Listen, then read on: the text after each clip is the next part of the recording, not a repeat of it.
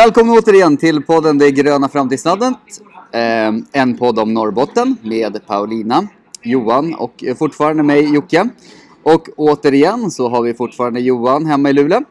Vi är kvar på kongressen och vi har med oss en ny gäst. Jag tänkte försöka produ- produ- vi ska producera nu poddar så att vi kan spexa ut här hela veckan, en om dagen, så ni kommer bli fullständigt trötta på oss. Ja. Vem har vi här vid bordet nu? Ja, nu får jag ju vara gäst här. Per Bolund som är biträdande finansminister, finansmarknadsminister och konsumentminister i den rödgröna regeringen. En minister med en lång titel. Jajamän, längst titel vinner brukar jag säga. Helt rätt. ja, vad kul! Eh, och ehm, idag ska vi... Ja, vi får ju prata lite ekonomi helt enkelt. Ja, det tycker jag är kul. Jag sitter ju på Finansdepartementet. Eh, och eh, det är ju eh, såklart viktigt för oss att vi är med där de stora ekonomiska besluten fattas. Och eh, resultaten kan man ju sen också se i de budgetar som vi har lagt fram där vi har ökat eh, miljöinvesteringarna jättekraftigt och eh, också får med både politik för omställning som nu ger jobb och företag i hela landet men också faktiskt se till att det finns möjligheter att leva i hela landet och att eh, kunna ha en god ekonomi var man än bor. Samtidigt som vi har en urstark ekonomi. Ja, det är verkligen roligt att se. Det fanns någon som trodde att eh, när Miljöpartiet skulle gå in och påverka eh, budgetarna så skulle vi inte ta ansvar för ekonomin. Nu kan vi ju summera fyra år och se att vi varje år har gått med överskott. Så vi har kärnstabila eh, statsfinanser. Och eh, där skiljer vi oss från många andra länder. Men det är ju ett starkt värde att ha om vi skulle hamna i en lågkonjunktur i framtiden. Det är fantastiskt. Du, du brukar alltid presentera dig med eh, en biolog i Finansdepartementet. Ja, precis. Ja, men jag tror att det är den första. Jag hoppas vi blir fler framöver. det funkar. Tycker men jag tror ju att det är väldigt viktigt att eh, när vi utformar de ekonomiska spelreglerna att vi också har med en förståelse kring hur faktiskt ekonomin är beroende av våra natur, våra ekosystem för att fungera. Eh, Och den kunskapen hos många ekonomer är tyvärr inte så stark. Så att eh, det behövs en, en sån koppling och att vi också har en förståelse när vi utformar politiska spelregler. Jättekul att höra. Ja, du nämnde ju eh, utvecklingen i hela la- landet och då tänker ju vi framförallt på Norrbotten då. Hur ser du på utvecklingen i Norrbotten? Jag tror ju att eh, regioner som Norrbotten har alla förutsättningar att gå fantastiskt bra i framtiden. Eh, när vi nu gör den gröna omställningen och den kommer att gå i ännu högre takt framöver så kommer ju energi att produceras till exempel eh, där vattenkraften levererar som ju är ryggraden i svensk energiproduktion. Men också all den kraft som kommer från vindkraft som nu byggs ut inte minst i, norra Sverige och även solceller som ju nu expanderar enormt mycket genom att vi har höjt stödet. Och inte minst också den gröna eh, näringen, skogen, som ju också står för både råvaror och energi som vi kommer behöva när vi nu bygger en bioekonomi i Sverige. Så att den, den omställningen som vi nu håller på med hävdar jag kommer att göra enormt stor nytta i norra Sverige och skapa massor med nya arbetstillfällen, nya företag som utvecklas och ge väldigt stark ekonomi till, till norra Sverige framöver. Mm. Jättekul att höra för det är precis den bilden vi försöker visa på. Mm. Att det här är ingenting att vara rädda för norrbottningar utan det här är framtiden, det är nu det händer och det är bara bra för vår del av landet.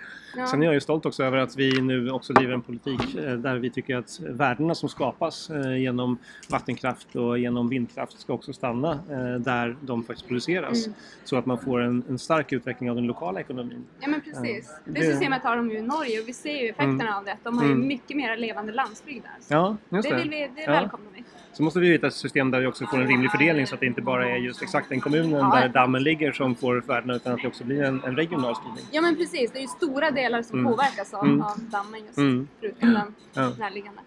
Jag, jag måste halka in på ett sidospår här bara. För du är ju som sagt också konsumentminister. Jag, jag är en nördig lyssnare av Plånboken varje vecka. Och, och tänker alltid att med. få, politiker som, som driver konsumentfrågor, det är otroligt viktigt för alla. Liksom. Mm. Äldre som blir lurade av telefonförsäljare, hela den där biten. Är det någonting du vill mm, prata lite kring här? Ja, men där är jag också otroligt stolt över att vi faktiskt har kunnat göra en, en enormt stark förändring av konsumentpolitiken för att just skydda oss som konsumenter från de som försöker lura oss.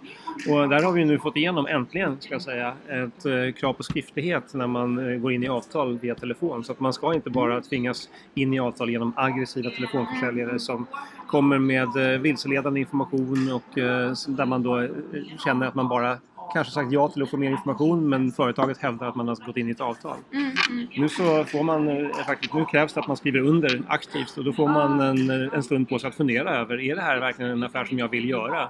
Och är man äldre och behöver lite stöd, då kan man fråga någon anhörig, är det här en bra affär för mig? Eh, Så att det här är ju verkligen ett sätt att få bort de oseriösa aktörerna och se till så att konsumenterna faktiskt får det som vi vill ha och som vår ekonomi behöver. Mm.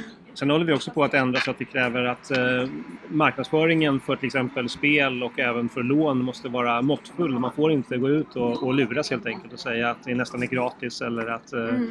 man bygger upp en buffert i ekonomin genom att ta ett lån med väldigt hög ränta. Eh, och sen så eh, håller vi också på nu att reglera de snabblånen som eh, ju har varit ett jätteproblem för många människor och drivit många till... Ja, mm. Många har kommit till överskuldsättning på grund av det.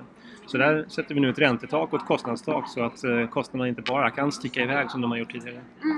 Briljant. Ja, det är verkligen viktigt också för att eh, Konsumentverket har räknat på det där och säger att det finns 50 miljarder varje år som det kostar oss konsumenter för att vi inte får helt enkelt bra produkter och bra tjänster som, som vi behöver. Eh, Och det är såklart 50 miljarder som vi skulle kunna använda till mycket bättre saker. Ja. Och där är det jättebra också, eh, utspel som Miljöpartiet har gjort nu under kongressen här, att liksom, nu får producenterna visa på så, Ja. livslängden på, på prylar helt enkelt. Precis, just det. Så, så man kan lita på om man Ja. köper någonting att det här kommer att hålla visst. Ja, och att producenterna också tjänar pengar på att göra produkter som håller länge snarare än produkter som går Ja. sönder snabbt. Ja. Men jag tycker ju att eh, det är så otroligt roligt att se också att när vi nu inför eh, styrmedel och, och bestämmer långsiktiga ekonomiska villkor så gör ju det också att människor vågar göra nya satsningar och investera. Och där är ju, ett exempel på det är ju då det här bränslebytet som vi har sagt att vi ska steg för steg föra in mer och mer av biodrivmedel i bensin och diesel. Och genom att vi nu har ett system som kommer verka under 30 år åtminstone så vågar ju nu stora skogsbolag och stora bränslebolag göra jätteinvesteringar, mångmiljardinvesteringar i att producera nya hållbara biobränslen från den svenska skogen. Så det är en helt ny industri som vi håller på att bygga upp nu eh, längs med hela Sverige och minst Som finns bland i. Piteå. Ja, exakt. Och det är ju fantastiskt. Stor miljönytta, klimatnytta, innovativt, kommer kunna gå att exportera till resten av världen och skapar jobb och eh, näringsliv nu i Norrland. As we speak. Helt fantastiskt. Jag måste fråga, återigen, som biolog och framförallt som grön på Finansdepartementet och med den makt du besitter. Eh, jag kan ju tänka mig att det är en, en av de högsta finansiella makterna som någon grön eh, företrädare har runt om i Europa nu. Hur, hur har det varit den resan? Hur, har det varit svårt att komma in liksom? Eller har det varit svårt att få in perspektiven? Ja, jag har ju haft förmånen att jobba med ekonomisk politik även tidigare som ekonomisk talesperson för Miljöpartiet och jag satt också när vi hade samarbete med den förra socialdemokratiska regeringen på näringsdepartementet som sakkunnig. Så jag har ju jobbat med de här frågorna tidigare och eh, där är ju jag eh, också väldigt glad över att jag och Magdalena Andersson har hittat väldigt bra sätt att samarbeta med varandra. Liksom respekt för varandras eh, önskemål och behov och att vi verkligen kan hitta gemensamma vinster. Så att eh, jag tycker det har fungerat över förväntan. Och jag tycker också att det är väldigt roligt att vi kan visa för alla de som har tvivlat på att vi från Miljöpartiets sida, vi klarar av att bära regeringsansvaret. Inte bara att genomföra våra gröna visioner utan att också göra det på ett sätt som gör att ekonomin faktiskt går ännu starkare och att jobben kommer till. 300 000 nya jobb som har kommit under den här perioden. Inte minst genom att vi nu stimulerar de gröna näringarna. Så att eh, ansvarstagande för klimatet och för ekonomin går hand i hand. Precis. Det, det, det, är ju, det, är det är där jobben ligger i framtiden. Ja, Mm. verkligen. Absolut. Och det är också där vi ser att världens länder nu efterfrågar de produkter som vi håller på att ta fram i Sverige. De, den nya tekniken som vi utvecklar. Just för att vi vågar ligga före. Kul att höra.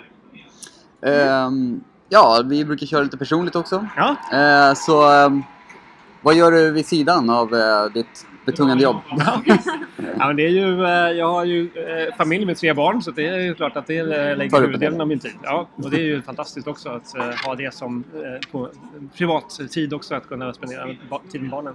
Men sen är jag ju ivrig basketspelare så att jag, eh, så ofta jag får chansen så är jag ute och spelar basket och tycker också mycket om att vara ute i skog och mark såklart och att njuta av den fantastiska svenska naturen. Som jag hoppas att fler kommer kunna njuta av också nu när vi sänker momsen på naturguidningar så att vi ser hur ekoturismen nu växer kraftigt häftigt i Sverige. Ja, och vi- också skapa jobb i hela landet. Ja. Prata med Karolina om det, jätteroligt faktiskt. Verkligen. Eh, och sommaren, hur ser den ut? Ja, men det kommer ju bli mycket jobb såklart. Det är ju en valrörelsesommar så att, Mm. eh, det kommer att vara intensivt eh, kampanjande. Men också lite tid för återhämtning. Det måste finnas tid att ligga i hängmattan också. Karolina skulle ligga på en brygga med P1. Är det någonting du kommer att sikta på eller? Det tycker jag låter väldigt trevligt. Jag, jag kommer att försöka vara ute mycket i havsbandet och eh, njuta av svenska haven. De är härliga. Härligt. Är det något mer som du vill prata om eller har vi några mer funderingar som vi, när vi ändå har... Jag hörde att eh, valmanifestet nu klubbas igenom så jag är Ja. lite nyfiken på att gå och se hur det går där inne. Precis. Ska vi ta och Jättekul. göra det? Ja. Då gör vi det. Då tackar vi så mycket. Tack, Tack så jättemycket. mycket. Kul. Du har just hört ett avsnitt av podden Det gröna framtidslandet som ges ut av Miljöpartiet och gröna i Norrbotten inför valet 2018. Alla våra avsnitt finns där poddar finns, exempelvis anchor.fm eller podcaster. Vi hörs och!